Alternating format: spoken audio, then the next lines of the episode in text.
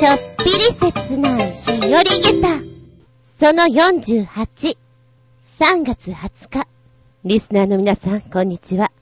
本日も切なさと甘酸っぱさでお送りしていきたいと思います。皆さんからの恋愛話、相談話もお答えしちゃいます。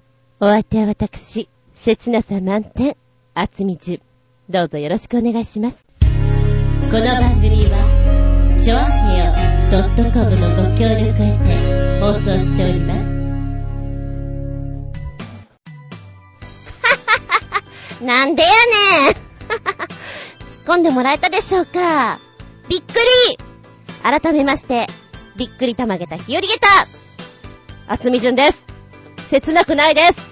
あ、切ないといえば、痩せないんです。切ないです。いいね。ウェブラジオだとこういう遊びができるから本当におバカができていいね。い、意味が全くわからない人うーん、それはいかんな。イタジラさんの686回を聞いたらわかる。3月5日放送の686回な。だってあそこで言ってたんだもん。無理だね。私が切なさと甘酸っぱさでやったらどんなことになるか。1時間それでやってみろって言われたら苦痛だね。おそらく大半が、こう私が仲良くしたい猫たちに振られる、そんなお話で、えー、つまんねえな、それ。そんなお話になってしまうかと。まあね、今週、先週今週ずっとちょっと忙しかったんですよ。えー、ずんこ先生の方のラストスパートの成績表を書くという作業。それから、まあ役者としての撮影もあったんで、そのセリフを入れたりなんだりの作業とかなんかいろいろずっと忙しくて、ちょっとおかしくなってたんで弾けちゃったあはそんな感じです。えー、ちなみに私、お魚を食べない的な話がちょっと出ていたんですけど、食べますよこの間も、定食850円のマグロの釜焼きが500円だったんですよ。行きましたもの。そうなの。そこまで安いと行くのよ。で、魚か肉かって言われたら、そりゃ肉なんだけど、魚も食べるんですよ。食べないわけではないんですよ。食べられます。レルレル。この間ね、後で話をするんですけど、上野の方にちょっくら、ネグハンたちとお会いした時に、お食事っていうか、磯丸水産さん、うわぁ、噛んでる、磯丸水産さんに行ったんです。で、別に私食べられますからね。ただ、自分だと、どこに行くかって言ったら、肉に行っちゃうだけで。逆にだからそういうとこに連れてってもらった方が普段食べないもの食べられるからね、いいのかななんて思いますけど、尻尾がうまかったね、尻尾が。うん。あれいいね、ガーリックでね。ガツンと。プチゲタ話。メグハンの魚の食べ方が超綺麗。吸ってた、吸ってた、チューチュー吸ってた。あ、なるほど、ここまでやったら魚ご機嫌だねって思ったね。本望だね。そこまでいただけるならば。私下手なんですよ。で、まあ、マグロの釜焼きを食べに行ったんで、食べてたんですけど、私はね、胡椒味を食べたかったんだけど、塩味が出てきたんですね。まあいいんだけどさ、胡椒かけてよとか思いながら。で、釜焼きってほら、中の方から出てくるでしょ？出てくるっていうか、ほじくり出すでしょ？私、もともと食べるのが下手なので、非常にね、なんて言うんだろう。お手手も汚すぐらいな状態でいただきます。なんか、野生的な食べ方をいたします。お家に帰るとね、猫たちがちょっとね、今日は、今日は好きみたいに寄ってきてくれて、そうだろそうだろ、うい休めとか思いながら ちょっと社長ごっこします。ん、ん、何か欲しいのかね？ん？ビトンのバッグかね？とか言ってやってるんですけど、一人でね、バカでしょ？疲れた時こそバカになるのよ。すっごいバカになるもん。だから今日分かってるんだ。ちょっとね、弾け気味で、まだ作業がちょっと残ってるんだけれども、すごい多分今日長くなるような予感がする。覚悟しとけ、皆の衆。でね、土曜日に、まあ、撮影があったんですけど、もうね、ほんと直前まで原稿がどんどん変わってくんですよ。やめてよとか思いながら、で、ちょっとね、VP だったので、特殊な専門用語的なものが多かったんですよ。年金絡みの。で、私久しぶりに、老け役で、まあ、老け役って言っても10歳ぐらいですよ。46だったかな名前は、きびだんごという役で。えー、っと、話の中で、語り部口調って書いてあるんですよ。語り部口調かよって、私のちょっと得意ジャンルかなとか思いながら、方向的にはね、NHK の大河ドラマの喋り方。私、きびだんこと申します。はじめまして。私、昭和21年4月2日生まれの、みたいな話を延々とするんですけど、6人兄弟で、そのなんていうの、生い立ち的なことを結構喋るんですよ。で、それがたまーにこう、あつみさん原稿変更です。第4項まで来て、これ決定項ですから、これ決定項ですからって毎回来て、うわぁ、やだなーって思いながら、ここ1、1週間ぐらいはずっとね、腹筋しながらとか、やってましたよ。下級年金が、とか、老齢基礎年金が、とかずっと言ってて。で、一応専門用語が3行以上続くと、カンペが出るって話だったんですね。もう絶対カンペなんか出したくないなと思って、必死にやって、撮影場所がね、千葉だったんです。あ、千葉か。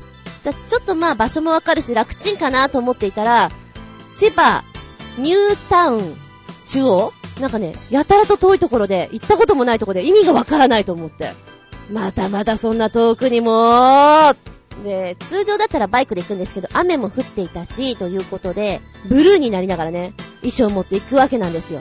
で、基本はよ、撮影の時っていうのはヘアメイクさんとかいたり、こう準備とかもあって、余裕持ってできるんですけど、2時半集合だったんです。で、一応、交番表っていうスケジュールの中では3時半スタートだったんですね。まあ1時間あったら大丈夫でしょうと思っていたら、撮影がすごい巻いていると。何その巻き？通常待っていても役者さんがこう来たら、その時間からスタートするの普通なんですよ。2時半に行って、スタッフさんと会って、車で移動して、多分ね、2時40分ぐらい着いたと思うんです。で、45分ぐらいに、じゃあここでお待ちくださいって言って、5分後ぐらいに、あつみさん、メイク、どのぐらいできますか？って来るんですよ。え？ちょっと待って。あ、うん、まあいいんだけど、頑張りますよ。じゃあ3時ぐらい、え、ちょっと待って。3時ですか？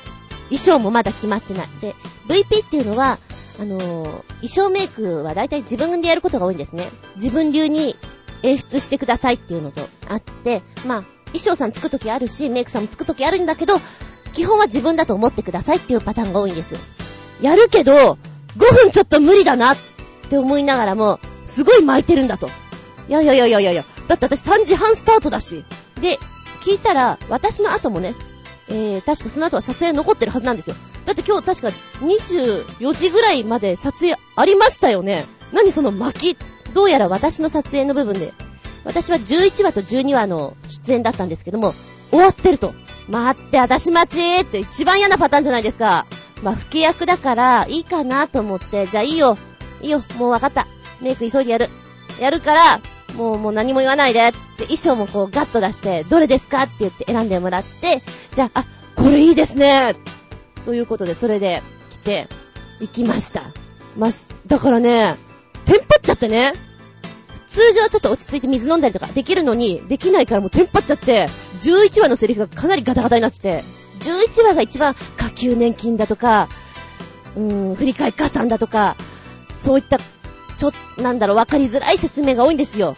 で、私が覚えていた単語のフレーズ、非保険者、非保険者。その辺がね、ちょっと思っていたイントネーションとちょっと違ったんですね。あ、あつみさん、実はこうでお願いしますって言われたら、また、パクニクっちゃって、ごめんなさい。もうカンペ出しちゃいました。でも今のカンペってすごいね。あの、ノートパソコンにデカデカと文字を打って、それがカンペで出るんだね。まあ、カンペが出ても普通にできるよ。目線とか合わせられるからできるんだけど、ああ、今の VP っていうか、カンペこうなんだと、ちょっと斬新でした。一番最初の時にはやっぱり紙に書かれたものがね、カンペでダーッと出てきて、なるほどって思ったんだけど、びっくりしたね。下駄、4かな？最初ね、え、そのフォントじゃ見えないと思ったんですよ。見えなくても覚えてるよ。覚えてるけど出されるとやっぱり見ちゃうのが役者さんってもんで。ありがとう。またね、じゃあそこ全然覚えてるけどね、とか思いながら見ちゃいましたね。悔しいなぁ。まあ、12話は、あの、一応ね、10分くらい休憩いただけたので、他の方も衣装チェンジとかあるので、あれなんですけど、きび団子、なんかずっと語りべく調でしばらくはね、おー、なんという運命かとか、私、そのようなことは申しておりませんでしたみたいな、そういうトーンで。昨日はちょっとおかしかったね、私ね。ええー、まあだいぶ元に戻りましたけど、終わった後に頭の中に残るのがそういうの、年金用語。もう忘れていいんだけどね、そんなもんなんです。ということで、えー、たっぷり話してテンション高めです。今日も元気に行きますよちょっぴり切ない日よりげた。おぉ、今度は地獄の閻魔様のお仕打ちでございましょうか。私の番組はそんな名前ではございません。たまげた日和げただよ。それでは、次に、次に参りたいと思います。世界の言葉でありがとう。本日の言葉は、グルジア語。グルジア語でありがとうは、グマドロ。グマドロ。もう少し、とてもありがとうございました的な丁寧なのが、გმადლობთ、გმადლობთ、ラストに t をつけます。チッ、チッって音ね。さらに、もっと気持ちを込めたいありがとうの時には、დიდი მადლობა、დიდი მადლობაです。一応音声聞いてるんで合ってるんじゃないかなと思うんですけれども、グルジア語。旧ソビエト連邦の構成国の一つで1991年に独立しました。首都はトビリシ。95年以来の英語名はジョージア。えー、ジョージアね。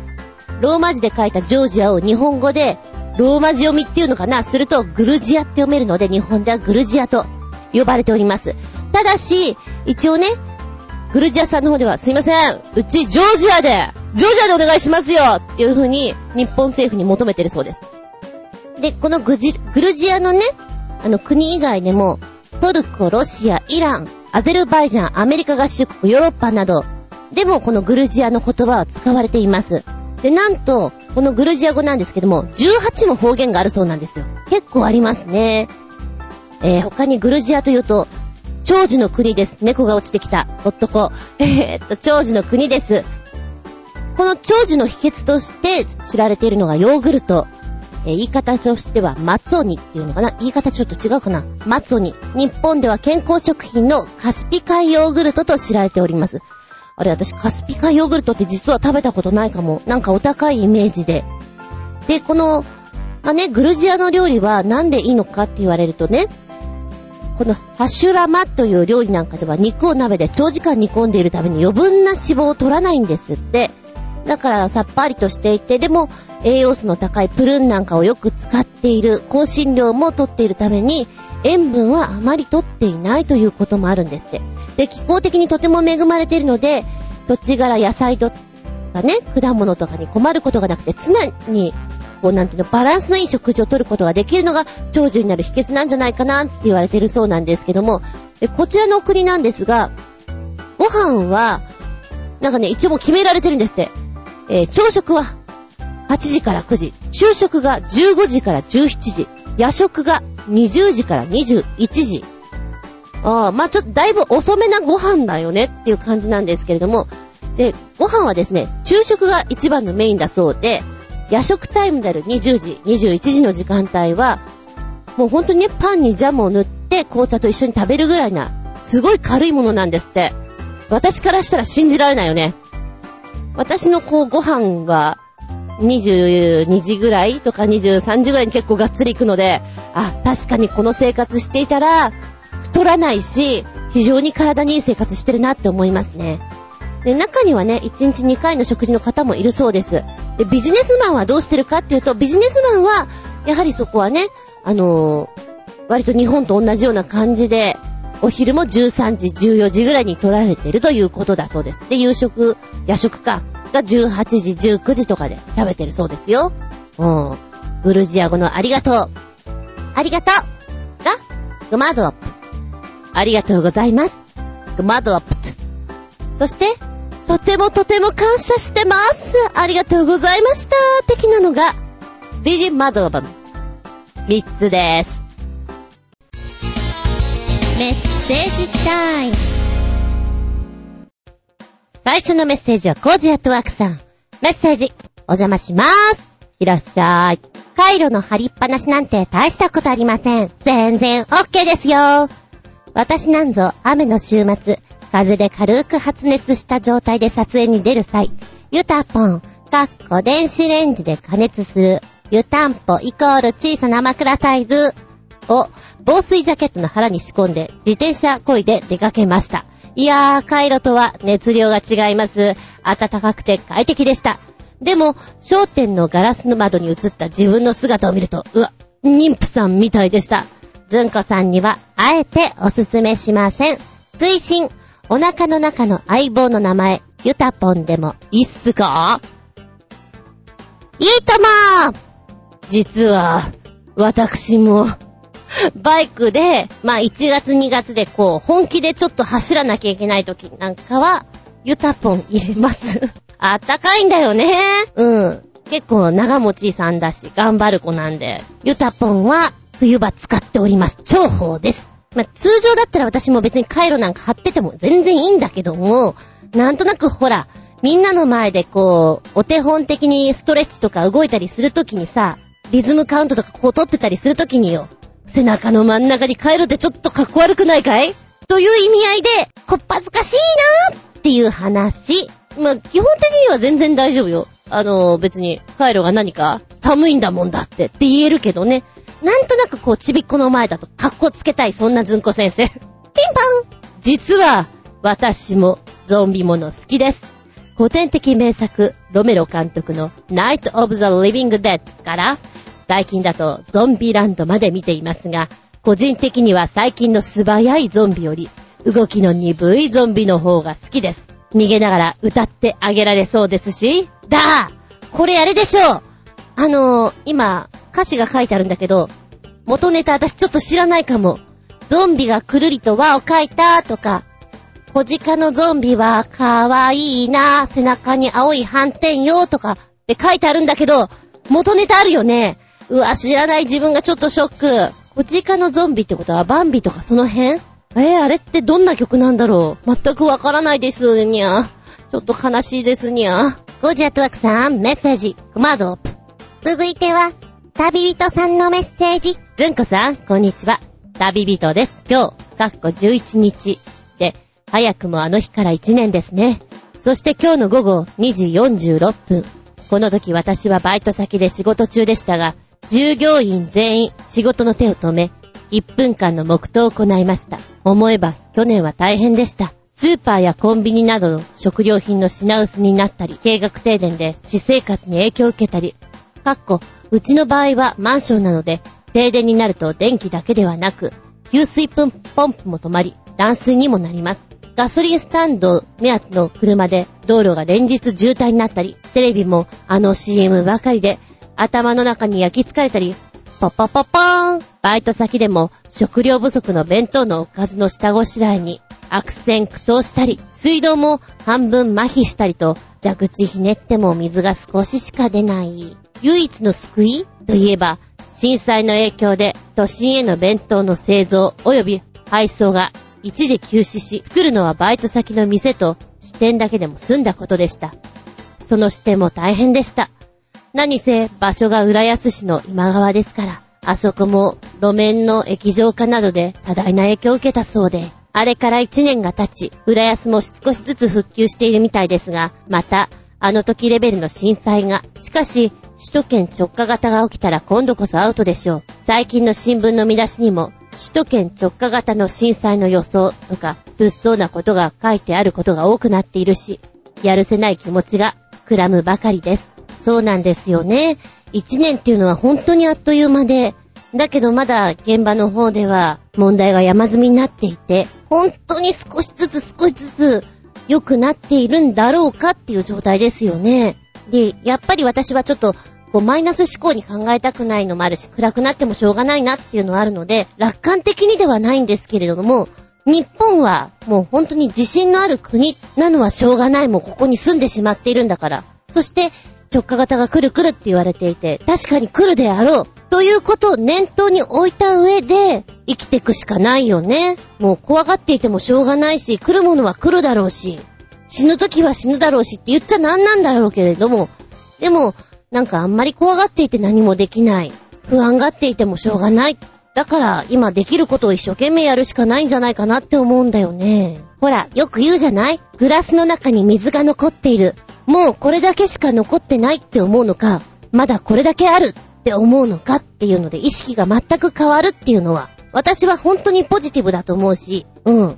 あんまり落ち込みたくない方なので、もうとは言いたくない。まだ。だから、もうダメだっていうよりは、まだまだいけるよっていうことで、捉えてほしいなーって思いますね。地震は来る。そのことを意識した上で、もう一回備えてみよう。どこか何かあった時、家族と落ち合う場所を確認しよう。なんていうのを常日頃思っているのがいいんじゃないでしょうか。あの時のことを忘れない。とても大事なことだと思います。あのことがあったからこそ、次はどうしようっていう意識の改革っていうのが非常に、非常にここにこうね、抑えておくべきことではないかなと思うんだよね。うん。試験勉強、テスト受けました。テスト受けただけで終わったんじゃなくて、大事なのはテスト受けたその後、その直後の自分の状態なんだよって言うじゃない。まさにその通りだと思います。で、あんまり真面目な話をするのは私っぽくないんで、したくないんでね、あれなんですけれども、うん。忘れないで、そして備えていこう。とだけ言っとこうかな。旅人さん、あなたみたいなこういうメッセージをいただけると、本当に忘れない。だから、次はどうするの？という問題提起ができるからとってもいいんじゃないかなと思います。メッセージ、グマドオプト。続いては、新潟県のヘナチョコヨッピーさんのメッセージ。ずんこさん、こんにちネギネギマジでネタがありません。ということで、お忙しいとは思いますが、今な時にでもこの変な時点でも見て、日本の妖怪をいじって楽しんでみてください。笑い。それではごきげんよう、ジェラララララ。ということで、なんか妖怪がね 妖怪がいっぱいこう、いる、辞典っつうの？なんだろう、広場っつうの？そこを見ることができるんですよ、教えてもらったサイトで。で、そこでクリックすると、妖怪をつまむことができて移動させたいこの妖怪はこんなことができるんだ、とか。退治するのはこんななんだ、みたいなものを見ることができるんですよ。暇つぶしにまさにいいかもしれない なんじゃこりゃーとか思ってちょっと面白い。でね、つまむとね、あたっていうの。なん、なんであたなんだろう。あたって聞こえてるだけなのかな、私が。若干なんかほんわかして面白いよ、これ。もしよかったらやってみてください。あの、ブログに貼っつけときますんでね。ピンポンずんこさん、こんにちネギネギさて、僕が思う、バンドアニメといえば、軽音シリーズです。僕が思うに、このアニメの特徴は、基本、登場人物は女子しかいませんし、恋愛とかも一切なし、家族も主役のゆいちゃんの妹しか出てきませんし、話はとってもシンプルで単純明快です。ということで、軽音全く知らなくても、この短い動画を見れば軽音のことがすぐに理解できると思います、笑い。ということで、サイトを2つ、えー、サイトっていうか URL ね。軽音第1シリーズから7分16秒でわかる動画、2のと、軽音第2シリーズの要点でちょっと切ない動画。これさえ見れば、あなたも立派な軽音2です笑い。それではごきげんよう、ジェララララララーおー、今見てきたぞー。7分16秒でわかる動画。バンドですって、あの、バンドさんが面白かった。バンドさん面白かったなあ、このテンポで見たらすごく見やすいなと思いましたね。へえー、こういう話なんだ。うんうん。修造も良かった。もしよかったら見てね。ブログに貼っとくよ。ピンポン。ずんこさんこんにちネギネギさて、ネタもないのですが、ネットでこんな変なものを見つけました。僕は食べたくありませんが、ずんこさんは興味ありますか？これがネットの記事です。そして、公式サイトはこちら。英語でよく読めません、笑い。それではごきげんよう、ジラララララーということで、サイトをつけてくれましたね。これどんな記事かというと、じゃじゃんアメリカでベーコンシェイク発売。ベーコンと結婚しようキャンペーン。何言っちゃってんのって感じなんだけどね。米国人のベーコンに対する異常なほどの愛情は以前からよく知られているというとこなんですけど、そのベーコン好きが高じまして、これまでにも、ベーコンのキャンディー、ベーコンのガム、さらにはベーコンをトッピングしたアイスクリームパフェなんか、スイーツなんかもね、作っちゃってたと。どうしちゃったのって感じですけども、作っちゃったと。で、で、この度にですね、まああの、ハンバーガーチェーンのジャックインザボックスがこの度ベーコンシェイクを販売すると。何ですか、ベーコンシェイク香りがベーコン、そしてしょっぱさがこうあるん、あるんでしょうかね。おーん、これ期間限定キャンペーンだそうで、マリベーコン、ベーコンと結婚しようという一環で登場したそうなんです。ど、どん、どんなキャンペーンですかって感じなんだけどね。ベーコンシェイクの他にも、ベーコンがたっぷりのチーズバーガー。まあ、これは悪くない。のセットメニューですとか、キャンペーン専用にデザインされた T シャツなんかも売られてるそうなんですね。どうかな、ベーコンはベーコンで食べようよって普通に思うけれどね、いくらベーコン好きでも、私ハンバーグすっごい好きだけど、別にハンバーグをデザートにしたいとは思わないもんね。なんかおかしいよ、味覚が。バカ舌めって思ってしまいますけれど、どうですか？うーん。お金くれるんだったら食べてもいいけど、自ら払うんだったらどうかな？ネタでしか食べたいとは思わないけどなまあもともとね、なんかあの、私は甘いのとしょっぱいのが同時にこう味わえるっていうのがあんま好きじゃないんですよ。好きな人は好きですよね。どっちかにしてほしいので、えー、なんか変な感じです。ベーコンシェイク。まず、まずそう。まずそうだよね。これね。どうかな？ヨッピーさん、コネタッシュ、ディディマドラブ。なんかちょっと発音違うような気がする。まあ、よしとするわ。続いては、マキさんからのメッセージ。猫好きずんちゃん、こんにちは。マキです。どうも、こんにちは。猫ネタです。猫、ほんとに好きみたいなんで、これで癒されてください。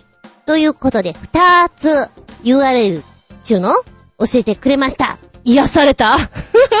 一つはね、あのー、本当に猫の面白画像とかずーっと乗っけてくれてるやつなんだけど、パッとこう見た瞬間に猫がほうきの上に乗っかってまん丸くなってるんですよ。ほうきに乗ってる様がとっても可愛らしくて、このまま飛んでっちゃうんじゃないかっていう感じがね、キュートでしたね。で、もう一つ、ちょっとまだこれま、見れてないんですけど、この動画探してみたいなということで、ネズミにミルクを取り、えー、ネズミにミルクを取り上げられた器用な猫諦めて退散っていうタイトルが載っています。もしよかったら探してみてねってことなんですけど、うんうん、さ、探してみるね。もういろいろなサイトがあるもんだ。で、なんかこのサイトがね、通常ほら猫って強いけれども、アメリカの映画とかで、トムとジェリーっていうのがあって、トムはネズミさん、猫がジェリー。あれ？逆か。トムジェリーで、トムが猫で、ジェリーがネズミかな？で、ネズミの方が頭いいんですよね。で、いつも猫の方がなんかやられちゃうっていうパターンなんですけども、これがちょっとそれに似ているんじゃないかっていう話が持ち上がってるそうですね。えー、見つけてみますね。見つかったら貼っときます。見つからなかったら探してんだなと思ってください。マキさん、ありがとうございます。えー、わざわざブログの方から、あの、メッセージくれました。こういうのも嬉しいよ。メッセージ、コマードロップ。続いては、新潟県のヘナチョコヨッピーさん、再び。いらっしゃい。ずんとさん、こんにちネギネギ。ネタもないので、こんな面白い記事を見つけたんで見てやってください。僕はこれよりも、もっと乱雑な女性のオタク、かっこ、男性のオタクも見たことがあるので、この程度では驚きはしませんが、決してこんなオタクの足を踏み入れたくはないし、こんなゴミ屋敷にしてしまうようなズボロな住人とは付き合いたくもありませんが、ミニチュアとしてはよくできていますね。笑い。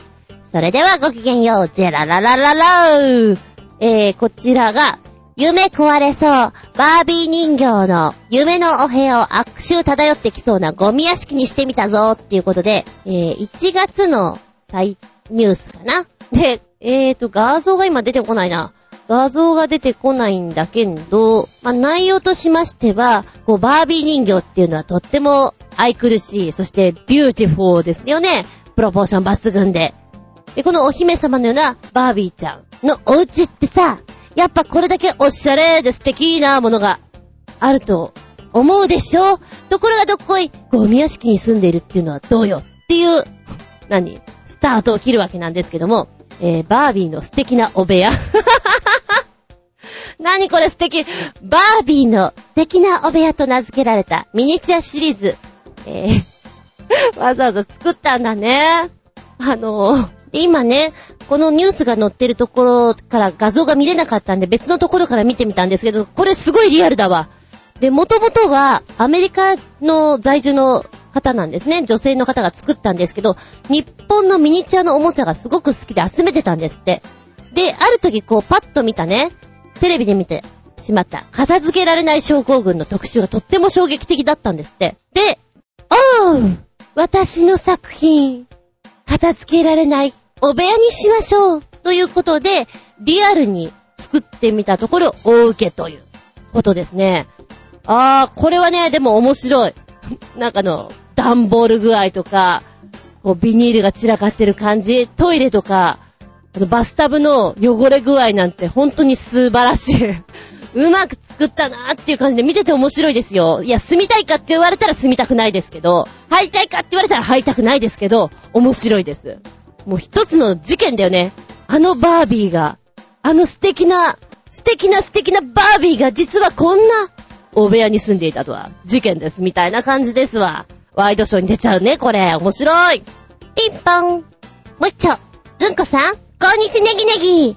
さて、何でもご存知のずんこ先生に質問ですが、バンドとベルトの違いを爆笑エピソードを交えて教えてください。僕はアホなので違いがわかりません。よろしくお願いします。それではごきげんよう。ジェラララララ。大変。大変よ、ヨッピーさん。あなた、送り先間違えてる。確かに私はずんこ先生だけども、この内容は私じゃないよ、送るの。送るのは、イタジェラさんでしょ？これは内向きじゃないよこんな無茶ぶりは。爆笑エピソードもないし。ダメダメ。送り先間違えないで。あの、あれですかね転送しときましょうか。なんかうちに間違って送っちゃったみたいなんですけど、どうしましょうかねこのネギって。送っときましょうか もうね、青ざめるようなもの送らないでくださいよ。ちなみに、まあちょっといろいろてんやわんやがあって、今月曜日の10時30分まだ若干私稽古着状態ね。なんでこんな時間に収録してるのかって思うでしょまあいろいろあったのよ。うちのパソコンどもに。まあそんなこんなで今撮ってるわけなんだけど、爆笑エピソードなんかないもん。普通はないでしょう。あの、もう一回言っとく。私ね、面白いことは好きなんだけど、基本役者さんなんですよ。知ってた？役者さんなんです。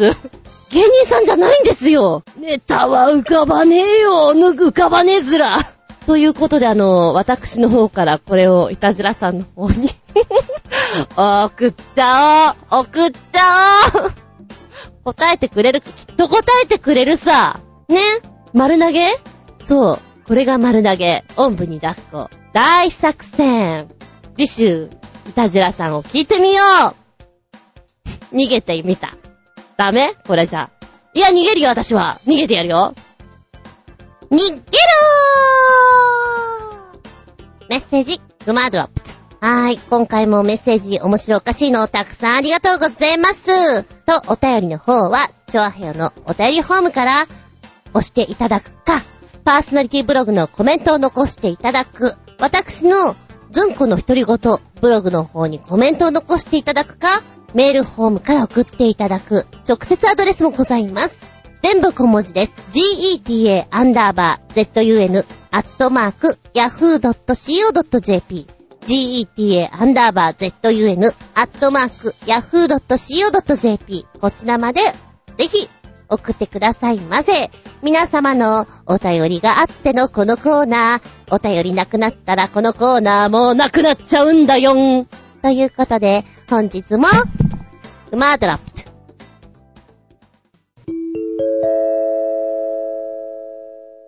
ただいまより、ずんこ先生のレッスンを開始いたします。ずんこ先生の本作り。あと1回でコンクールもおしまい。日曜日はですね、浴衣稽古が朝から続いておりますので、浴衣着て、バイク乗って、浴衣整えて、レッスン2コマっていうね、状態になってきましたけども、まさか尻っぱ処理でバイク乗るとはって感じなんですけれども、どうしてもね、1コマ目、移動、準備、そしてレッスンっていうのは30分しかないんですよ。で、通常1時間あれば、脱いで、移動して、着替えて、っていうのができるんです。それができないのでね、もうえい尻っぱ処理乗ってやりました。あの、今私、おまわりさんに捕まったら非常におかしな人だなと、どんだけ愉快な人なのかと思われちゃうなって思いましたけどね。はい。えー、ちびっこの方はね、えー、割と今時代劇をずっとやってるんですけれども、この間やっていたやつで、楽しそうにやるのがあるんですよ。これね、私が書いたやつじゃないんですけど、いただいたやつで面白いなと思ったのが、料理番組の一部ですね。自由にやっていいよということで、想像力を使ってねということでやらせてます。いつも泣いちゃう子とかもね、あの、これやらせると結構笑顔で楽しそうにやってましたよ。やっぱ女の子がやりたがるかな本日の台本は、お料理編では行きます。年中年長さをターゲットにしたもの。七種のゴンベです。今日は、目玉焼きを作ります。目の前にある料理グッズを紹介します。フライパン、ボール、油、お皿、卵。始まり始まり !1、油をたらっと入れます。2、卵をパカーンと割ります。3、蓋をして、じーっと待ちます。じー。かっこ。ここは自由に動いてもらうため、人それぞれです。中には、フライパンの前でじっくり見る子もいます。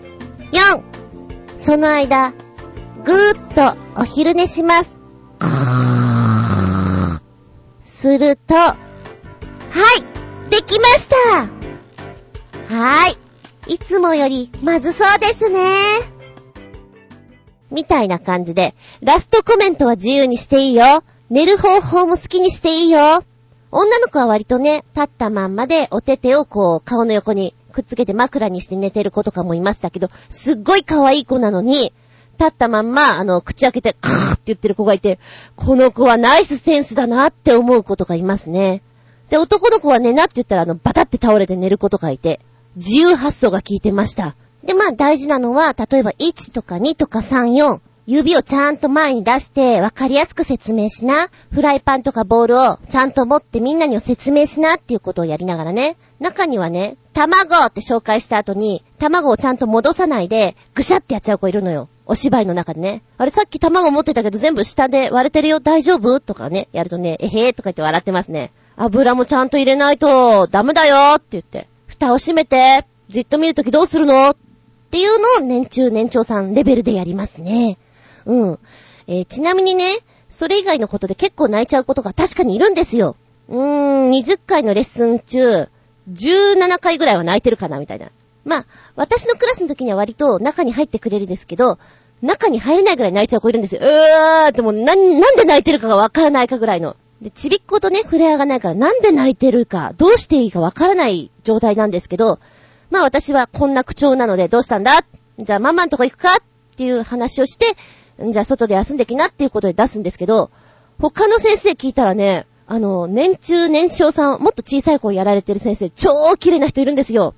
で、ご本人も身長がね、180ぐらいある、まあ、モデルさん的な感じで、ロングヘアで目がでっかくて、かっこいいんですね。ハンサムな先生なんですけども、決して子供を褒めないという先生なんですよ。で、タッパがでかいから、あ、どうしてんのかなって聞いたらね、その先生は褒めないと。で、な、子供が泣いてるでしょ。えーって泣いてると、なんだ先生が怖いか怖いかって聞いちゃうんだって。わそれを素敵だなと思って、怖いかと泣いてる子に言わせる。で、子供たちが、怖いって言うでしょ？そうすると、先生は好きで怒ってるんじゃないと。みんなができないから怒るんだって当たり前のこと言ってるんですけど、それを年中年少さん、まあ4歳、5歳ですよ。ぐらいの子に、もう大人のような扱いをするんですって。で、やっぱり私なんかは小さい子には小さい子のね、じゃあここで笑ってみようか。楽しいこと考えて、美味しいもの食べたよっていうことを言うんですけれど、その先生は、もう大人扱いなんですって。なんでそういう動き方になるんだ？おかしいこのバカチンがって言うんですって。で、その先生の、まあ、愛情のある言い方で、このバカチンが、何やってるバカチンって言うんですって。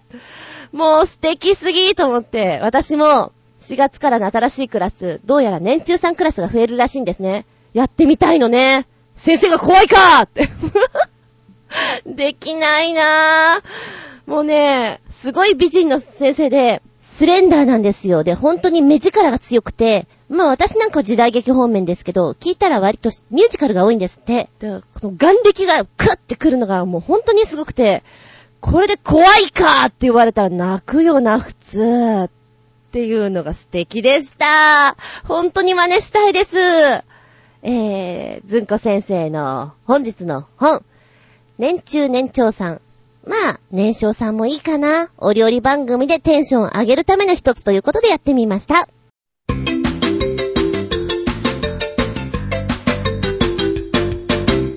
ずんこの実験と探求メンテナンス部。メンテナンス部。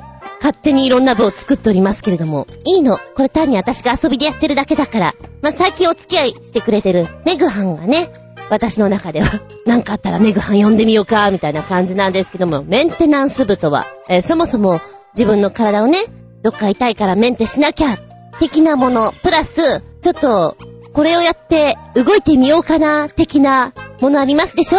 そういうのやってみようかな。という実験と探求、初めて物語的なことをしていきたいなと思っています。まあまあまあ、あの、すんごい健康体なんだけど、最近マッサージに行ってます。この間行ったのは、カッピングカッサ。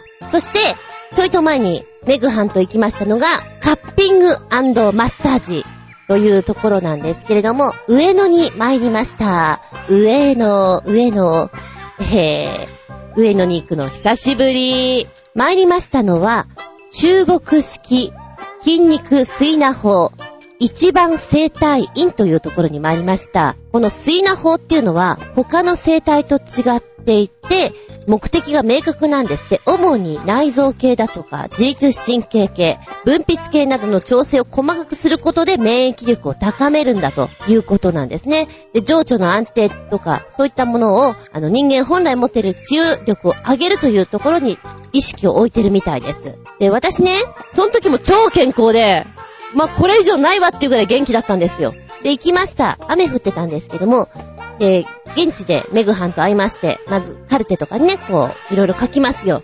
痛いとこはとか、具合の悪いとこは。もう全然それがね、具合悪いとこ何もなくて、超健康ですって思いながら、うわ、今日丸つけられないなと思ったんだけど、まあ、トータル的に見たら、じゃあ、たまにここが痛いかな、的なところ丸を2、3ポポッとつけて、便秘ですか？はい、便秘ですみたいな、そういうところはつけられますよ。でも、肩とか首とかは、まあ、全然痛くなかったんで、たまーにですかねみたいな三角をつけたりとかね、していたんですよ。そしたら、やっぱり、このカルテ見て、おー、丸全然ないですね、みたいな。あなたマッサージ好きか？みたいな。また、なんで来ちゃったんだ？的な要素をちょっと受け取りながら、あ、好きなんです、みたいな。で、あの、メグハンの方は、いろいろ肩こりとかね、持ってるみたいなんで、すごい丸がいっぱいだったらしいんですよ。おー、あなた丸いっぱい、みたいなこと言われてて、な、面白いなとか思いながらね。で、一応カッピングはこの間体験してるからイメージはつきますよね。で、マッサージもイメージつきますよね。じゃあ、どうしてもらおうかなと思って、こういろいろ書いてある中で、あなたは背中と首とこう、いろいろあるけど、どこに、どこにこう中心的にやってもらいたいかと聞かれるんだけど、いや、肩も今日調子いいし、頭は全然大丈夫だし、手足もいいよ。痛いとこほんとないんです。あ、C って言うなら背骨かなみたいな。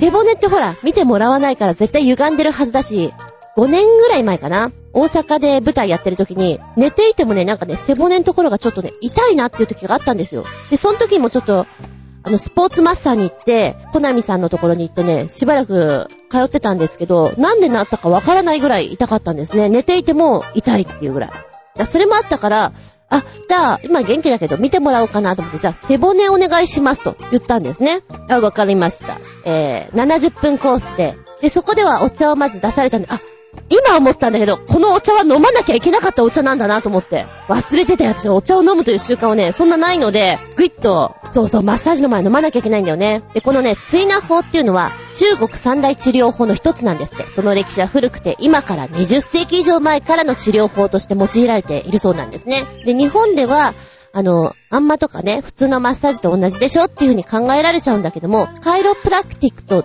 同様に、関節部分の治療を行う技なんですって。えー、そうなんだ。でも、カイロもやったことないんでね。で、ツボと経路と、いろんなところをこう刺激していくので、なんか痛みもなく危険性は全くありませんって書いたんだけど、あ、ごめん。もう言っちゃうけど、痛かった。痛かったよ。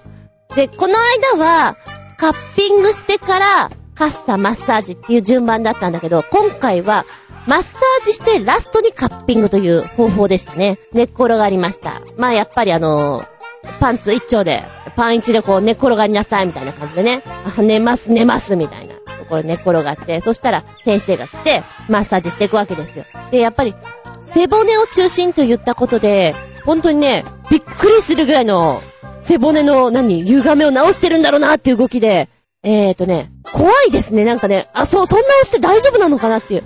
まずこう、馬乗り状態で先生が乗って、こう、背中グーグー押していくんですけど、筋肉のね、指がこう、クッて掴んだ時の指がね、ありえないぐらいのなんかその力強さっていうか、私はそんなの受けたこともないからわかんないね。きっとね、北斗神拳とかを浴びたらこんな感じなんじゃないかなっていうね。多分そこにツボとかがあるんだろうねっていうとこにグッてくる感じで、うわ、と、時とかってこんな人なんだろうなって思いながら、ヒデブってこんな感じかもって思いながらやってました。で、ぐいぐい押されながら、多分優しくやってくれてるんでしょうけど、痛いは痛いですね。で、一番痛いのは首の後ろのとこの付け根の頭蓋骨の下のところを、一点シュシュで、あたーって感じで、ツーってずっと押されるんですよ。これが異常に痛くて、何？何それ？痛、痛、痛、痛、痛、たたたたたたって思ったんだけど、多分これは、私の背骨が歪んでるから直してくれてるのね、と、はプラス思考に取りまして。で、背骨もね、明らかにこう横から押してる感とかもありながら、うわ、押してる押してる。やっぱり人間はほら、荷物を持つ方が右に偏りがあったりとか、重心もあるので、まあ、定期的にね、メンテナンスをした方がバランスいいですよ。やっぱり、太って痩せにくいのは、どっか骨盤のズレがあったりとか、そういう歪みがあるからなんですよっていうのは、やっぱり前々から言われて聞いてはいたので、行かなきゃなーっていうのはあったりしてね。で、たまたまここがそういう生態のところだっていうのは当日行って、カルテを見て知ったんですけども、遅いんだけど、ほーとか思いながら、これで今私は歪みを直されてるけど、すごく怖いし痛いなーって思いながら。で、お隣でメグハンやってもらってんだけど、きっと多分頭とかやってもらってんのかなーって思いながらね。で、怖いからやっぱり力がグッと入っちゃったりするんですよ。そしたら、大丈夫か？痛いか？とか言われて、いや、痛いっていうか怖いですと思ってね。その乗っていて手がクッて入ってくる瞬間が怖いんですまあ、トータル的に今見ると面白い体験だなって思うんだけど、やってる瞬間怖いなって思います。リラックス、自分リラックスとか思いながらやってますけれどね。うん。で、私、その、去年のプレにちょっと事故をして、首と肩とちょっとやってしまって、基本的には、表面的には全然その、大丈夫なんだけども、奥が傷んでますね、みたいなことで、あ、見抜いてるなっていうのは思いましたね。だから、首のその後ろのところと、左肩のところは、すごく、あなたちょっとなんか奥の方が凝ってたよっていうことで、クイクイやられましたね。うん。で、カッピングは、この間やったカッピングは、カップをつけてから真空状態にするためにキュッキュッキュッキュッ空気を抜いてたんですけど、今回は火を使って中を真空にしたものをカプッカプってこう被せていく。音が全部聞こえてきたの。あ、違うんだなと思って。でもこっちの方がなんか中国古来のやり方なんだろうなっていうのがね、面白かったです。で、カップ自体もちょっと重めで大きくてどっしりしてる感じで、あー、こんなに違うのかと。まあ、2回目だからそんなにあいたたっていう感じではなく、もう慣れてるから大丈夫だもんっていう感じでしたね。方向的には、多分、あのー、私みたいな動く人とかね、はこういう生態の方がいいのかなとは思いましたね。面白かったですよ。非常に。で、今回はね、私水玉はね、4つぐらい持って帰ってきました。やっぱ首の後ろが一番黒かったですね。黒いっていうかまあ、ちょっと赤っぽかったですね。2、3日で消えましたけども、で、メグハンに後でね、え、水玉、水玉できましたって聞いたら、あったと。8個ぐらいあったって言ってました。なんかね、人の水玉見たいですよね。あ、違う意味で後で見ることになるんですけど、怖い画像をね。送ってあげたいですよ皆さんに怖かったです。でも、こちらの一番生体院さん、私がやっていただいた先生はね、リー先生だったかな？うん。で、多分、メグハンがやってもらった方は、キン先生。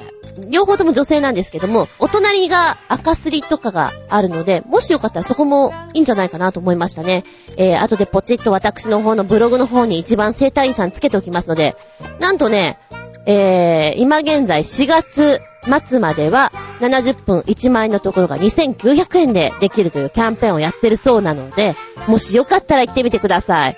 あー、北斗の剣ってこんな感じって絶対思うから。凝ってる人は、なおさら行けや。うん。以上、メンテナンス部、実験と探求。今日もいい体験をしました。えー、次回、今週か今週私は、加圧トレーニングに行ってまいります。ムッキ、ムッキ、ムッキ。いや、そんなならないと思うけど。そして、えー、近々メグハンと熱海の方に メンテナンス部ということで、ちょっと行ってまいります。まだ時期は未定でございますけど。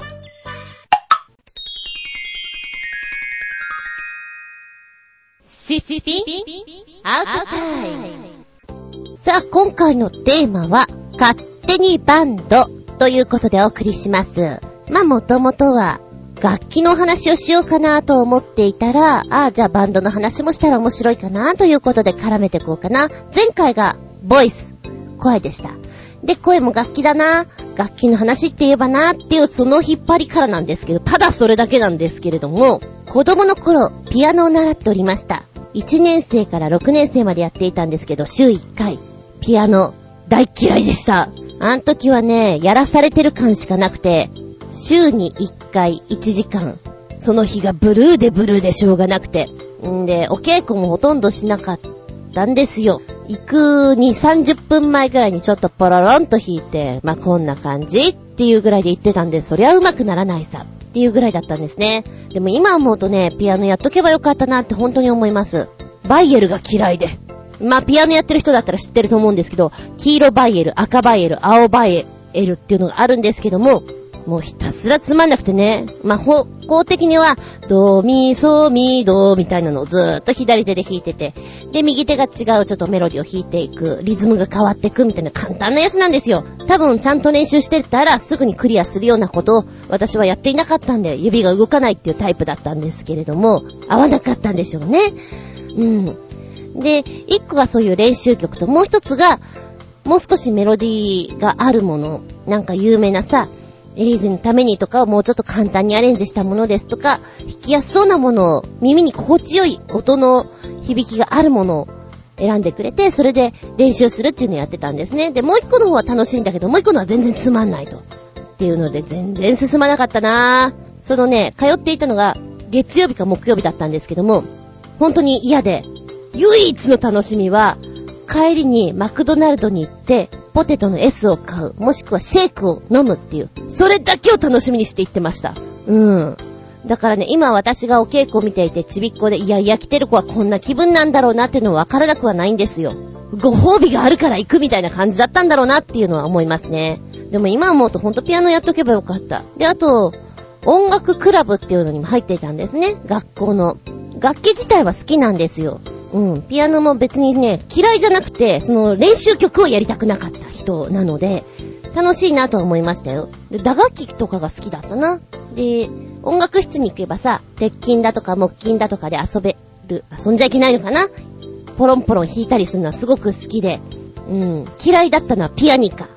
なんかあの、唾がたばるような感じがこう嫌で嫌でしょうがなかった。ピアニカ。音もあんまりね、好きじゃなかったんですよね。うん、で、あと、縦笛も同じような理由であんまり好きじゃないんですけれども、音楽クラブの時にはなんか縦笛をすごく使っていたっていうのがあって、もう好きだろうと嫌いだろうとやりなさいっていう感じだったんでやってましたけれどね。で、やっぱり小学校なんかは合唱とか合奏とかっていうのをすごくいっぱいやっていたので、まず自分でどれをやりたいかっていうので選ばせてもらっていた中で、私はみんなと違うのをやりたかったんですよ。で、みんながピアニカとか縦笛とか、鉄筋木筋に集中するんだったら私はトライアングル行きますとか、小太鼓行きますとか、そういうタイプでしたね。トライアングル、タンバリン的な打楽器の方が好きでした。なんかその時からみんなと群れるのが嫌いで。で、合唱も嫌い、なんだろうな、みんなでこうずっと合わせているのが嫌だったんでしょうね。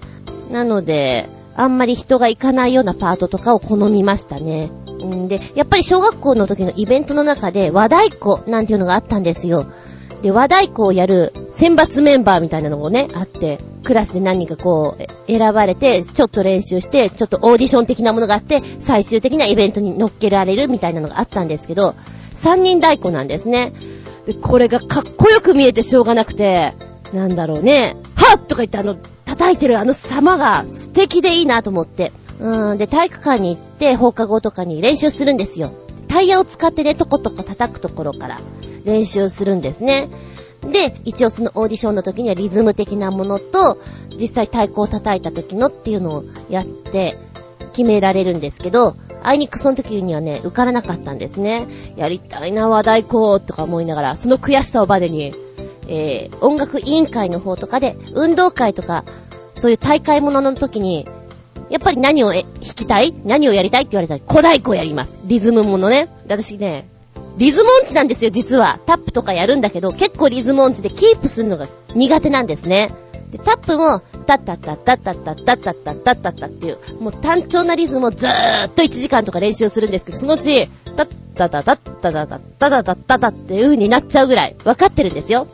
まあ、それは足が動かないっていうのもあるんですけど、当時の小太鼓の時にも、リズムが、タンタンタン、タカタカタン、タンタカタンタカタカタカタン、タンタンタンっていうのをずーっと繰り返すんですよ。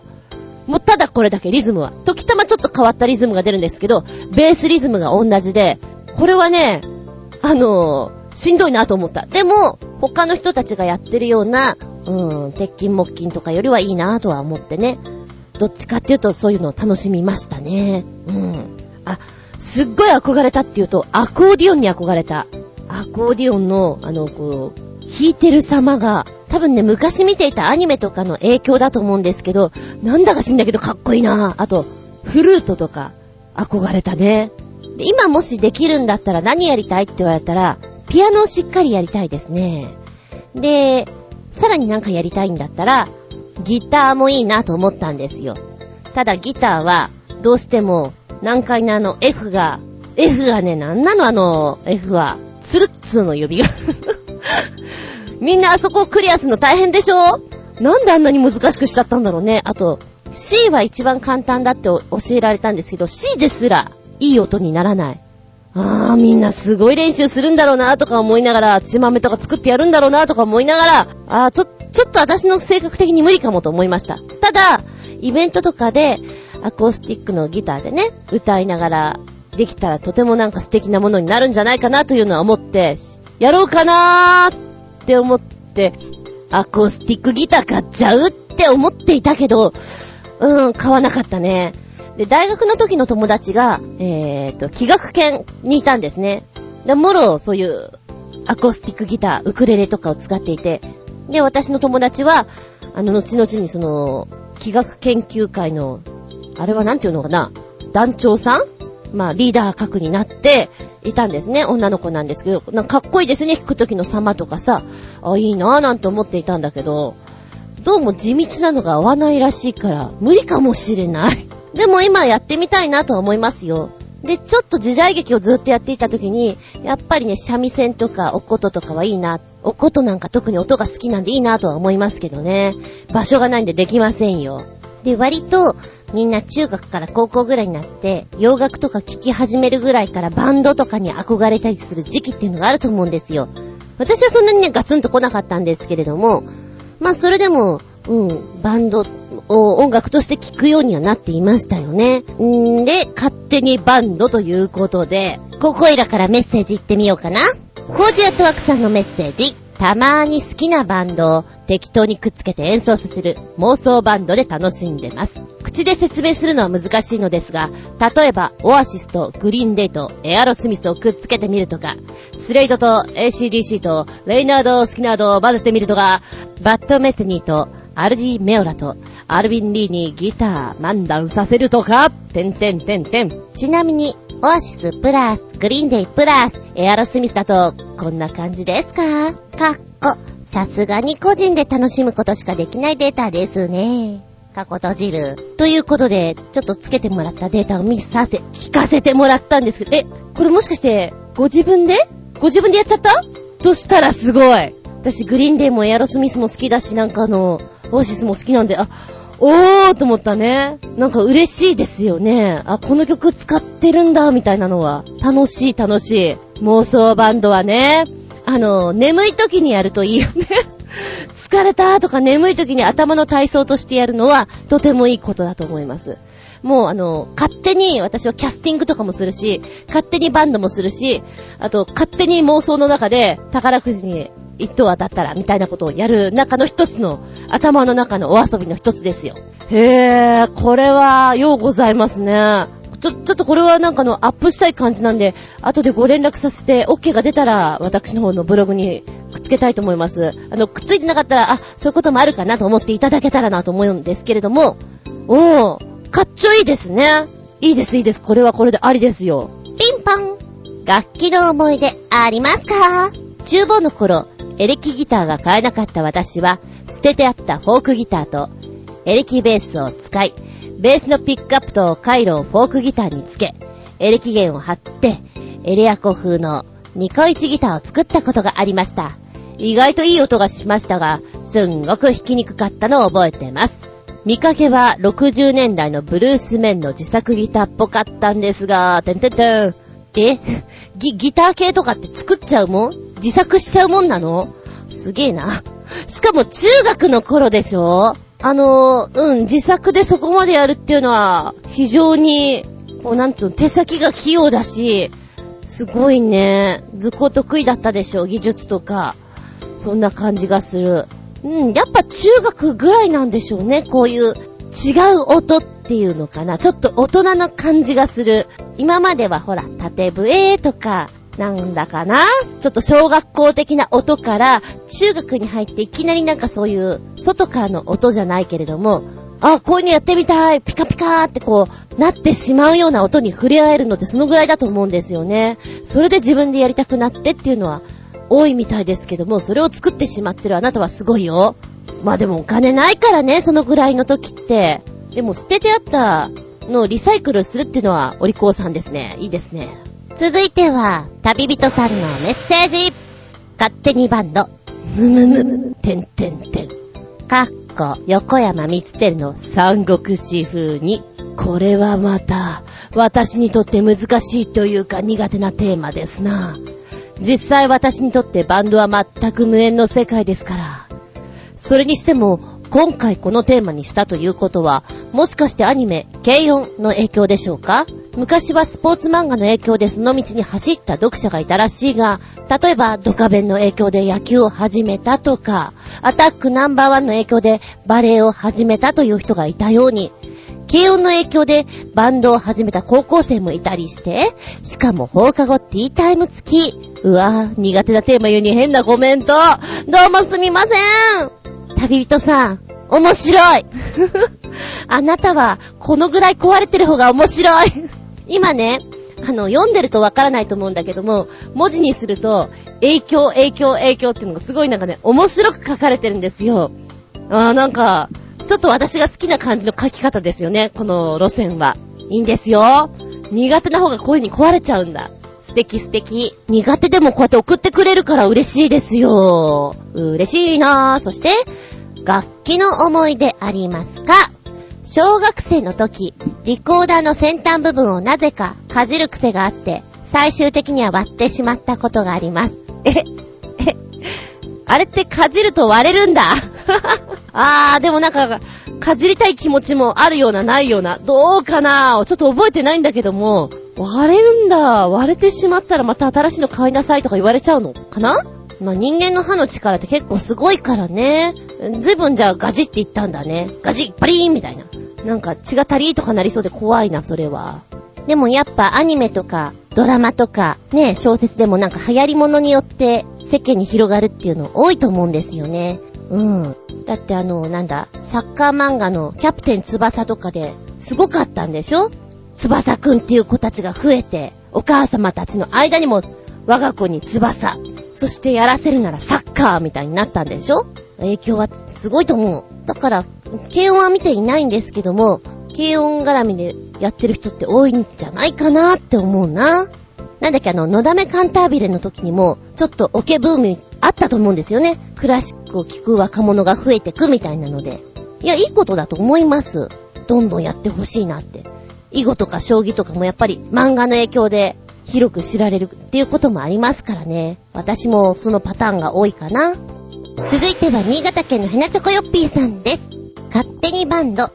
長くバンドをしているとメンバーチェンジなどをしてオリジナルメンバーがいなくなって寂しくなったり演奏力が落ちたり上がったりするものです。そこで僕が好きな新旧メタルバンドとフュージョンバンドです。まず一つ目、80年代からのメタルバンドで当時から人気、演奏テクニックともに最高だったラウドネスです。映像は最後のオリジナルメンバーが揃った演奏です。えー、今回も画像の方をいっぱいちょっと送ってくれたので、後で私の方のブログに貼っ付けておきますけれども、ラウドネス初めてちょっと見させてもらったというか聞かせてもらったんですけども、パワフルなおっちゃんたちですね。非常になんか、あ、え、外人さんなのかなって思いましたもの。なんかその画像がですね、一応ライブの画像なんですけれども、あ、こんな声出すんだなっていうお顔立ちに見えなかったからびっくりしましたね。非常にクールな感じです。ちなみにこのラウドネスというのは、バンド名の由来なんですけど、ステレオのアンプに書いてあるラウドネスという文字を見て、その響きやスペルが気に入って意味を調べたところ、音量を表すものということで、あ、自分たちにいいんじゃないということでバンド名にしたらしいということなんですね。で第1期からメンバーが随分変わりまして、え現在第6期、うん、だ結構変わられてるんだなぁと思っておりますけども。バンドはね、しょうがないよね。いろいろみんなの音楽方向性違ったりするからっていうのはあるんでしょうけど、ファンにとったら、ああ、やっぱあの人が良かったなっていうのはあるのはしょうがないですね。私もそういう方いますもの。そして二つ目。近年メンバーチェンジをしましたが、演奏力は初期のオリジナルメンバーの方が上だと思う。メロデックスピードメタルのガルネリウスです。演奏力はどのメタルバンドよりダントツピカイチです。はい、今聞いてきました。ここもパワフルだね。初めて聞いた。えー、っとね、ボーカルの方が、声がすごく特徴的で、私この方は、あの、ごめんね、私のジャンルの方に引っ張ってきて申し訳ないんだけれども、ミュージカルのロックオペラとかやると非常に合うんじゃないかなと思ったお顔立ちからしても。えー、なんかガツンとくる曲ですね。えー、驚いた。ゲタゲタ。お次がこちら。フュージョンといえばカシオペアでしょう。この映像はあのドミノラインです。この4人のオリジナルメンバーはバンドのパッケージとしても最強です。ということで、えーと、この曲お好きなんです。前もなんかおっしゃってましたもんね。あの、私がドミノマンと勘違いした。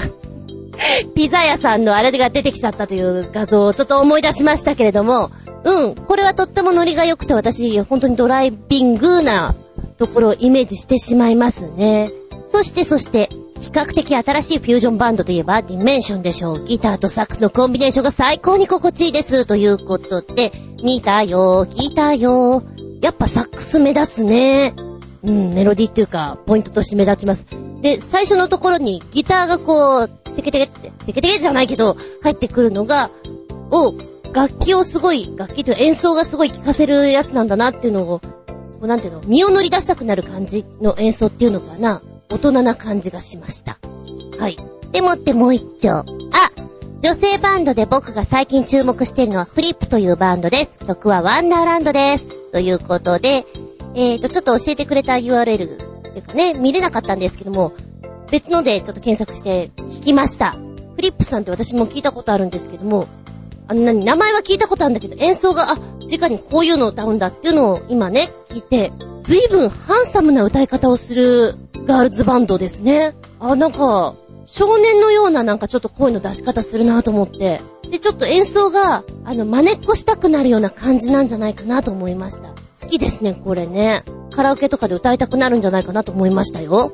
ピンポン楽器の思い出ありますか？小学生の低学年の時、学校の小敵隊に入らされてしまい、お腹あたりにずるりとした小太鼓を叩きながら、更新させられた記憶はありますし、小学生の高学年の文化祭での合奏の時には、学校にあった巨大な和太鼓を叩かさ、叩かされた記憶がありますが、どんな曲だったかは全く記憶にございません、笑い。おー私の好きな小太鼓と和太鼓と両方やってる。しかも小敵隊ってちょっと憧れた。やってたんだ。あ、だからちょっと音楽とかなんか、興味すごいんだね。なんか幅がすごいなと思うんだけども、いつも送ってくれるじゃないですか。それはね、ちょっと聞いてて思いました。なるほど。リズム感じゃバッチリなんだね。叩くもの系は、リズムがないとね、私ダメだったけど。へえー。すげえすげえ。はい。なんだか苦手な、過去嫌いな楽器ありました？というのには、ピアノとかオルガン、ピアニカみたいに鍵盤楽器は苦手ですね。弾ける気がしません。そうそう、見てると腹が立ってくるのがエアギターってやつで、弾く真似しているやつを見ると、新日本プロレスの棚橋か、みっともないバカやってんじゃねえぞ、とツッコミを入れたくなります、笑い。おー、鍵盤ものが苦手と、エアギターね。なんか一時流行ったよね、エアなんちゃらは。あー、エアドラムも見たことある。なんかそこまでやるとちょっと技だなと思いましたね。ああ、カチンと来る人は来るのでしょう、やっぱりそれはね。人ですものありますよ、それはね。はい。そして、なんだか好きな楽器ありました？は、ギターくらいしか弾けませんよ。それも全く上手くないし、家でこっそりギターをいじくってるのがいいですね。上手い人の演奏を聞いて、知ったかぶって評論家気取りしてるのが一番楽しいですよ。ギター弾ける人って、私はすごいと思うわけよ。なんだろう？自分があの、抑えられないから余計なんだけど、なんかもう指がちょっと違うとこにあるんじゃないかなと思いますね。出来が。おー、であの、バンド系をちょっとやってた人ってさ、耳コピができるじゃないですか。どんな耳してるのだろうと思いますね。聞いてもうわかるんだもんね。なんかその、今どのコードでどういう風にっていうのが、すごすぎるね。若干ちょっと、バンドじゃないけども、少しそういうステージでやるときに、他の人たちは耳コピだったんですよ。じゅんちゃん大丈夫って言われて、じゅんちゃんダメです。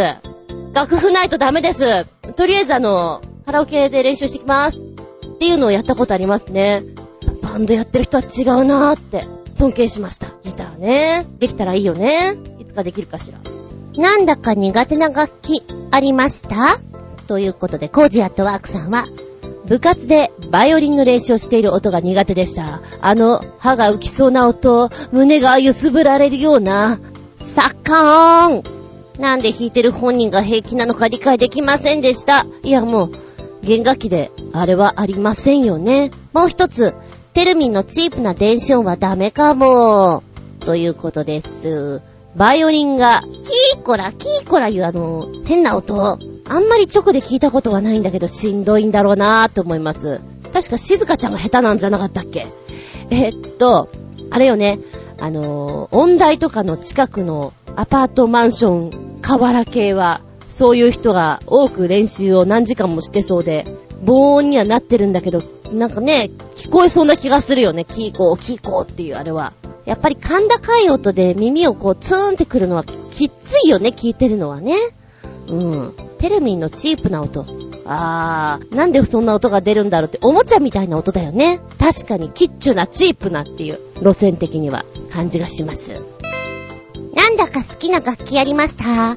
スタールの響きが割と好きでした。下北沢だったか、吉祥寺だったかに、スタールの生演奏と教室をやっているカフェがあって、一度行ってみたら、チューニングも演奏も難しそうだったし、スタール自体もかなり高かったので始めることはありませんでした。やっとけば怪しいアジア人になれたろうに、今考えると残念です。はて、スタールとはどんなものか、ちょっとわからなかったんで、見てみたんですけれども、えーとね、えー、もともとスタールっていうのは北インド発祥の弦楽器で、民族楽器の一つです。えー、語源はペルシャ語のセタールから来てるということなんですけども、伝統的なスタールは19弦あるそうなんですね。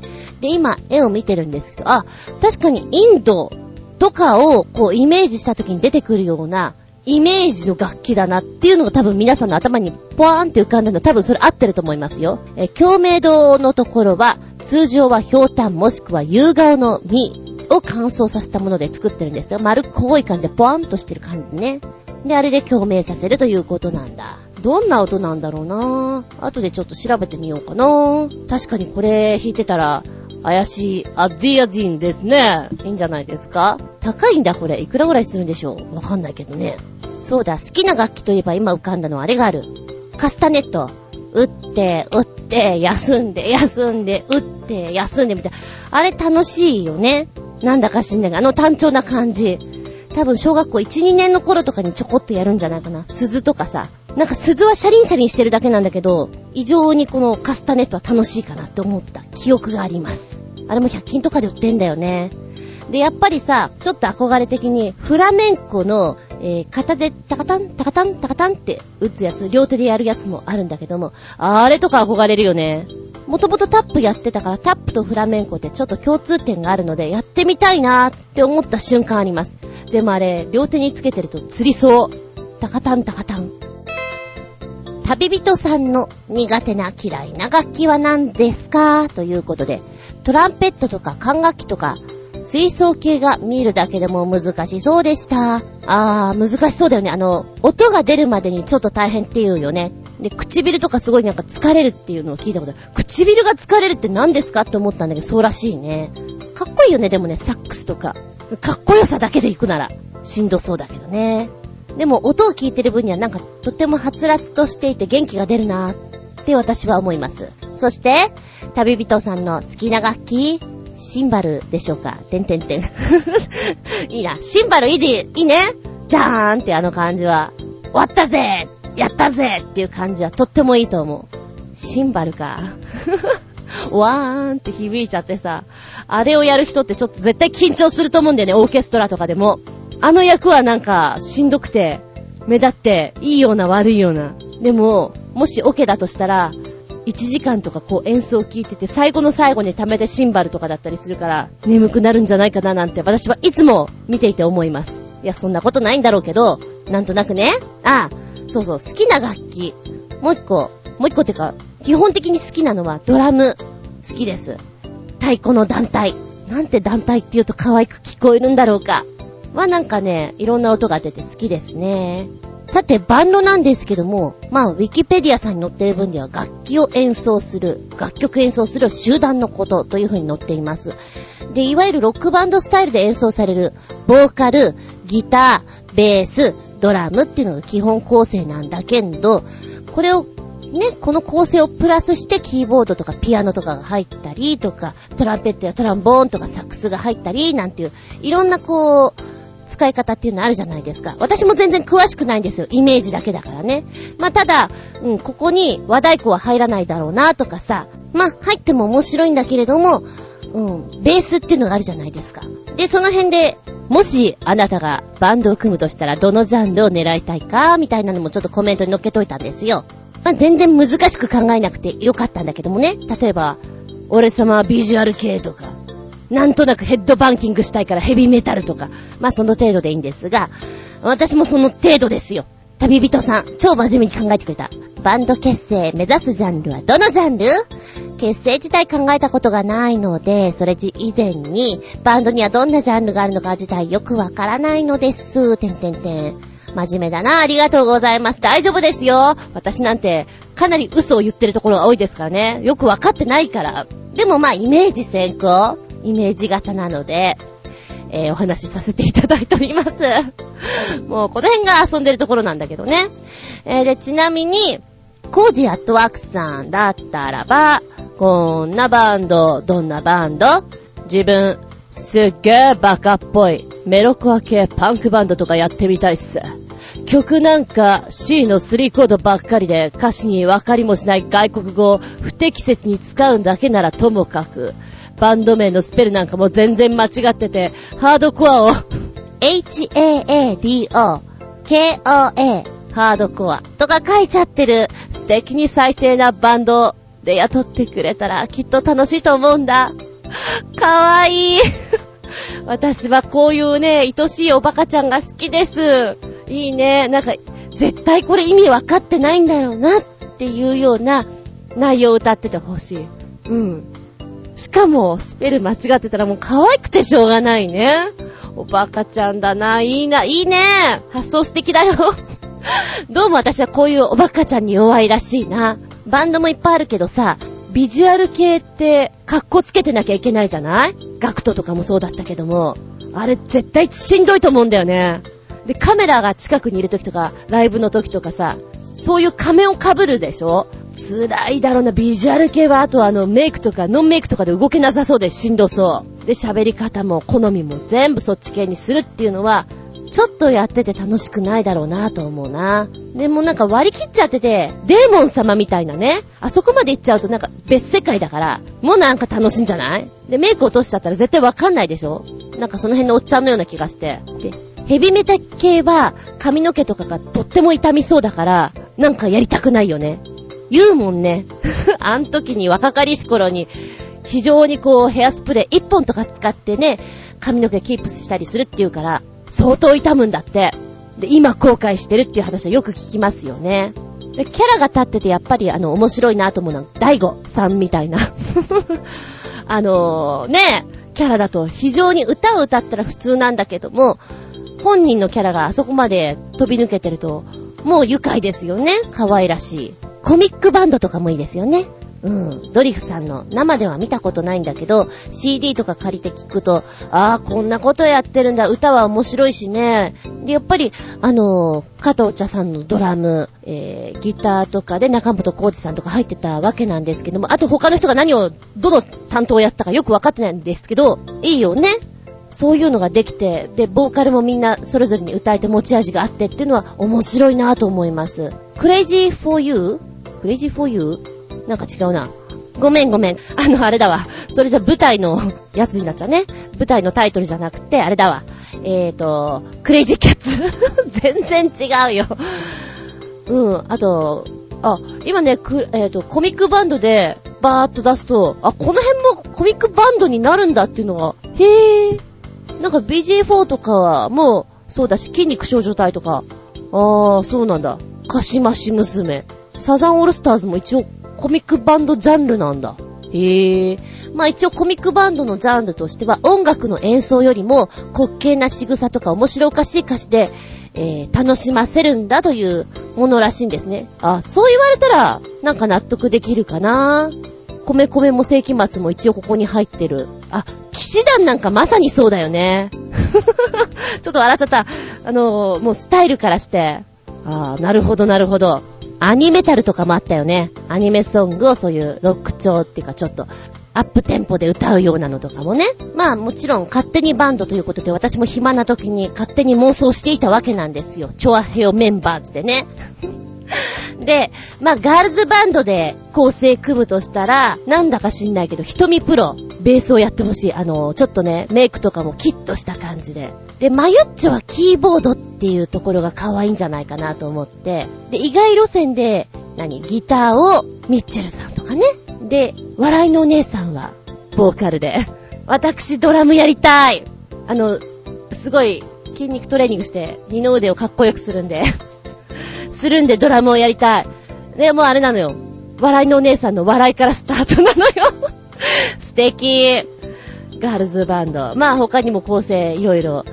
あとはね、あ、ビジュアル系で言ったら、まあ割としっかりロックをしてもらうという路線で、たくみさんがボーカルでしょ？で、バオさんがドラム。うんで、洋一郎さんがベース。ギターがデモカさん。みたいな。んで、ちょっと勘違いした、あの ほら、昔の写真が今アップされてるメイドさんの片割れ、怪獣先生いますね。グラサンかけた。あの辺の感じで、ベースとかもいいかな、と思いました、怪獣先生は。こちらはもう完全にはっきりしたロックを。で、コミックバンドがですね、えー、なぜかちょっとよくお話に出てくるというところで、まあ、イタチャラさん聞いてたらよく出てくるお名前なんですよ、ビーチボーヤさん。ビーチボーヤが、ギター兼ボーカル、アッチさん、えー、ギターかな。ベースで笑いのお姉さん。で、ドラムで怪獣先生。キーボードでヨシオンくん。みたいなコミックバンドです、これは。完全な。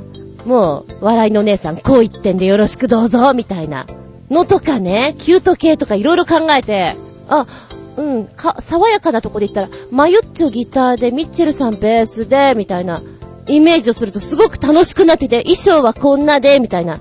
あの、昼間、そうね、火曜日とか眠い時間にこんなことやってます。やってます、私 永遠に、じゃあ衣装これで髪型こうで、みたいな。いろいろできてきたよ。あ、この人ここに組み立てると面白いな、みたいな。これこそ勝手にバンドの醍醐味です。って思いながら、えー、私役者なんでついついそういう目線で見てしまいますけれども。で、さっきはアッチさんって言ったんですけども、石川不良さんと、たくみさんのツインで、ツインボーカルの、ツインギターの、二人で爽やかにゆずみたいに歌っていただきたい。それもありかな、みたいなね。ええー、続いては、新潟県のひなチョコヨッピーさんです。バンド結成。目指すジャンルはどのジャンル？ヘビーメタルの中でも大好きなカルネリウスのようなメロデックスピードメタルがかっこいいとは思いますが、思うだけ笑い。最近はほとんどいないコミックバンドがいいですね。おー、そこなんだ。メタル系ね。かっこいいのはちょっとやっぱり憧れるよね。なんだろう、子供の頃のかっこいい悪役に憧れるのと同じような感じなんでしょうか？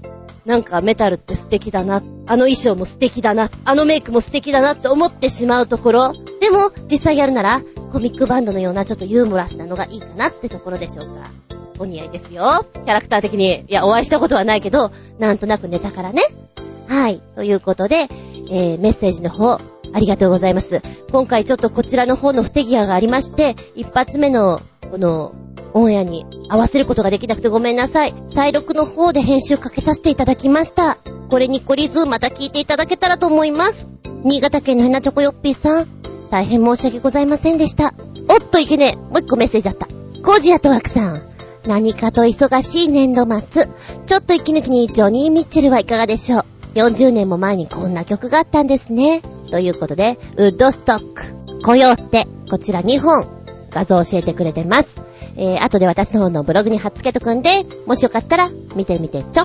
本日もたっぷり話しちゃった。にゃ。びっくりたまげた日和げた。怖い。何それ何それ下駄5つというメールが来ました。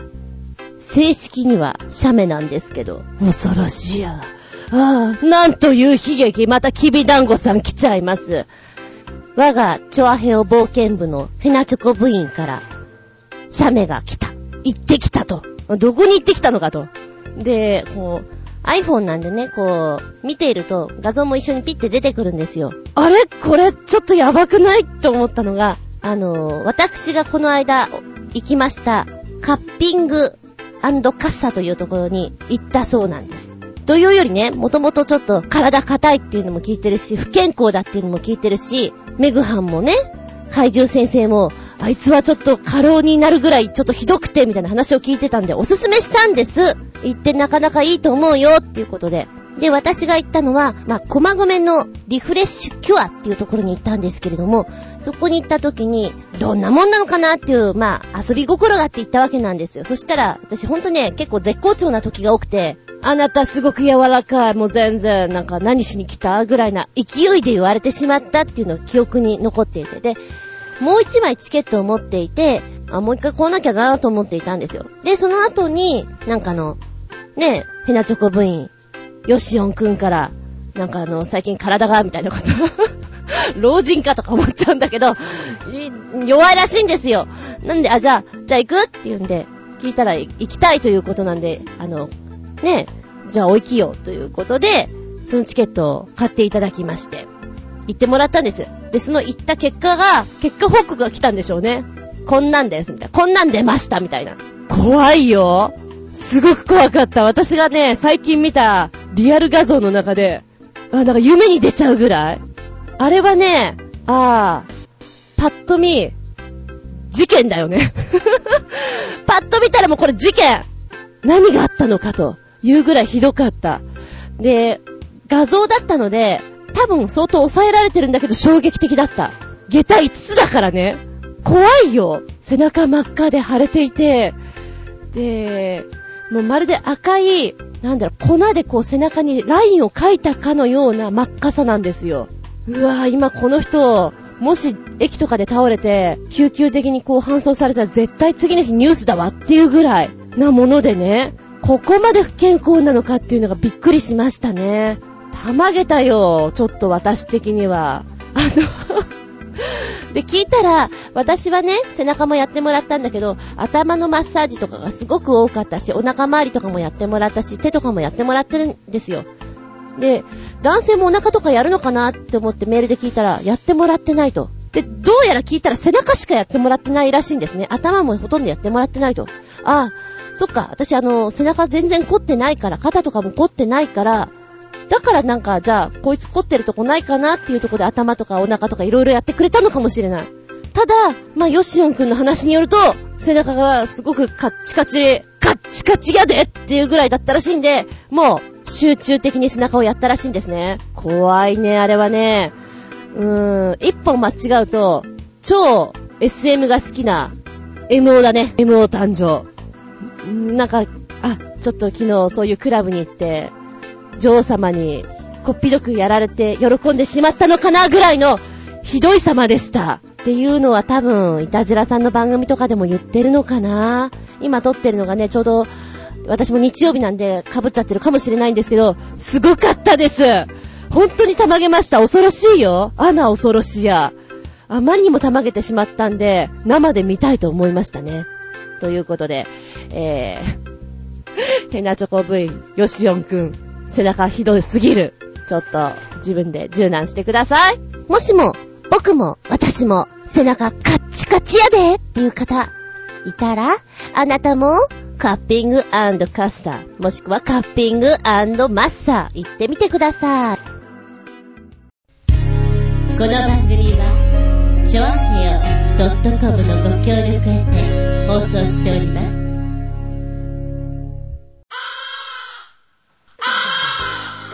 はい、もう終わりになってきました。今日も聞いてくれてありがとうございます。予想通り、非常に長くなってしまいました。申し訳ございません。次回は、ああ、もう4月だよ。4月3日。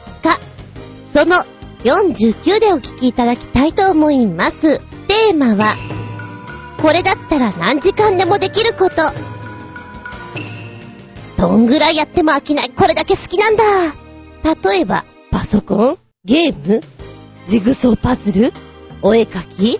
いろいろあるよね。時間の潰し方？とリンクさせてになるんですけども、これをやると集中できるからやめられない。それから面白くてやめられない。悔しいからやめられない。いろいろあると思うんですけども、これだったら長くできること。ちなみに私は睡眠が大好きです。寝るのが本当に大好きです。何時間でも寝ていたいです。許されるならば。さて、あなたは？この間、ずんこ先生の水曜日クラスとボーイズからね、先生先生これあげるってこう、もらったんですけれども、学校のプリントをセロハンテープで両面にくっつけて両方に絵が描いてあるんです。ほら先生、あれでしょ？これ好きだって言ってたから描いたよって言って、何描いたのかなと思ったら、ワンピースの絵が描いてあるんです。ワンピースって洋服じゃないよ。アニメのね。で、その子がいつも、ワンピースのファイルを持ってるんです。あ、これ、ワンピースだよね、かっこいいよね。先生ね、ゾロが好きなんだとか言ってやっぱり話をすると喜ぶからしてあげるんです。あ、今日、あれなんだ、チョッパーの T シャツ着てるんだとか言うとね、なんかちょっと一歩入ってあげるといいかなと思って言うと、先生あげるちっちゃい子からこんな絵をもらってしまったよ。しかもなんで学校のわらばんしに 両面になってるのが不思議だったんだけども、ああ、なんか、嬉しいっちゃ嬉しいよね。うん。なんか手が3本ぐらいある人間とかいたけども、まあそれはよしとしとこうか。結構ね、姉から、この番組が今見ているやつだよとかいうの聞くんですけど、最近ね、ここ半年ぐらい、連絡取り合ってないんで、取れよって感じなんですけど、今の子供たちに話題の番組が全然分かっていないという状態ね。まあ、とりあえず、ほら、ドラえもんとかクレヨンしんちゃんとかは、見てるから知ってるだろうなと思いながら、そのネタを喋ったりするんですけど、でもこの間ね、やっぱ水曜日クラスの別の男の子が、パンツー丸見えっていうのを、なんかクレヨンしんちゃんでやってたらしいんですよっていうのをやっていて、あれ、私が子供の頃にやってたのとちょっと違うなぁと思って見てたんですね。で、その子がまたタタタタって別の先生のとこ行ってて先生先生パンツー丸見えってやって、動いて見せてたんですよ。そしたらその男の先生が、おうおう、違うぞ、パンツはこうで、丸見えはこうだろとか言って、あの、動きをね、言ってて、ああ、あの、アニメと我々が子供の頃にやったのはやっぱり多少違うんだなってちょっとププって思いました。今子供に何が流行ってるのかな？本当だったらね、この7時とか早朝でやってる、えーと、戦隊ものとか見た方が、もっと一歩前に入ってみんなと会話できるのかなと思いますけどね。うん。なんかあったらとりあえずピカチュウねとか言っときますけど、実は見てないから知らないというね。まあまあ、あのほら、サザエさん、ちびまる子ちゃん、ドラえもんでなんとかしのいでるから大丈夫ですよ。でも皆さんももし、今ちびっこにこれ流行ってますよとかいう音楽とか、ネタとかご存知でしたら教えてくださいな。ゲームとかでもね、えー、勉強しますから。ということで次回は4月3日その49でお聴きいただけたらと思います。お相手は私、今日の夕飯というか昼ご飯は、ホットモットでカツ丼買ってみました。390円。すごいカロリー、1000キロカロリーあるんだけど、うふふふ。まあいいの。お昼ご飯と夕飯のミックスだから、プリも食べちゃえ。ええー、これも飲んじゃえ。ええー、カロリー摂取です。どうしましょう。いいわ。今週末の、今週末の加圧で頑張って、抑えてくるから。厚み順でした。2枚引く前。話すまい。ずんこの話も、もうおしまい。ごきげんよー。ちゃんちゃん。あ、冷蔵庫にケーキあるんだっけ？うふ、食べよっかな食べちゃおうかなうふ。